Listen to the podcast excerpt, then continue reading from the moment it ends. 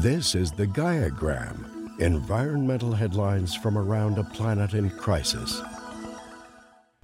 California and six other western states have less than 60 days to pull off a seemingly impossible feat cut a multi way deal to dramatically reduce their consumption of water from the dangerously low Colorado River. If they don't, the federal government will do it for them. The deadline represents a crucial moment for the arid Southwest, which must now swiftly reckon with a problem that has been decades in the making. Despite the oppressive dryness that has plagued the region for more than 20 years, California has, in large part, avoided reductions to its usage of the Colorado River.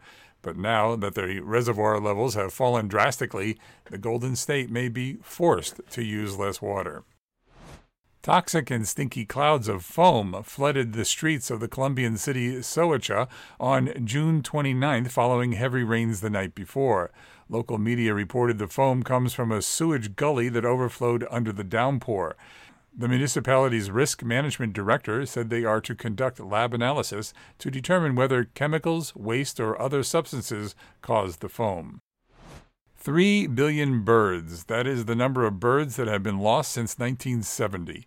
A groundbreaking study published in the journal Science in 2019 revealed that more than one in four birds have disappeared from our landscape in the past 50 years. Birds are declining due to a myriad of threats ranging from reflective glass and predation by outdoor cats to habitat loss and rampant use of pesticides. Birds are an indicator species, and this study should sound the alarm for all of us, as the disappearance of these birds indicates a general shift in our ecosystem's ability to support basic bird life. Last year, temperatures rose to 125 degrees Fahrenheit in oil rich Kuwait City, which is when heat becomes dangerous and potentially deadly, as it is halfway to the boiling point. The Middle East is warming faster than much of the world, and Kuwait is careening towards unbearable temperatures.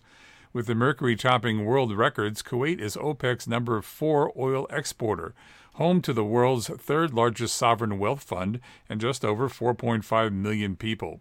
It's not a lack of resources that stands in the way of cutting greenhouse gases and adapting to a warmer planet, but rather political inaction.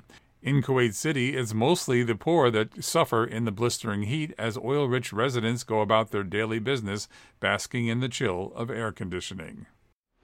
According to Portland, Oregon based environmental psychologist Thomas Doherty, if you find yourself feeling hopeless whenever you think or read about climate change, don't worry. There's a scientific explanation. It's called climate anxiety, and it's a real mental health condition that can take time to address. Doherty thinks the key in coping is making sure that we don't get stuck on certain feelings, but really growing all of the feelings, which is a process and it takes practice. Those feelings aren't uncommon. In 2021, a global study found that 45% of people between the ages of 16 and 25 said climate anxiety was affecting their daily lives.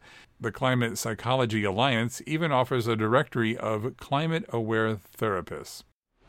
And finally, on the good news front, the amount of electricity generated by renewable resources hit a record 28% in April, a breakthrough number that shows how important renewable energy has become in U.S. energy markets. It's a wow moment, said Peter Kelly Detwiler, a energy analyst and author of The Energy Switch, a recent book about the transition to a carbon-free energy economy.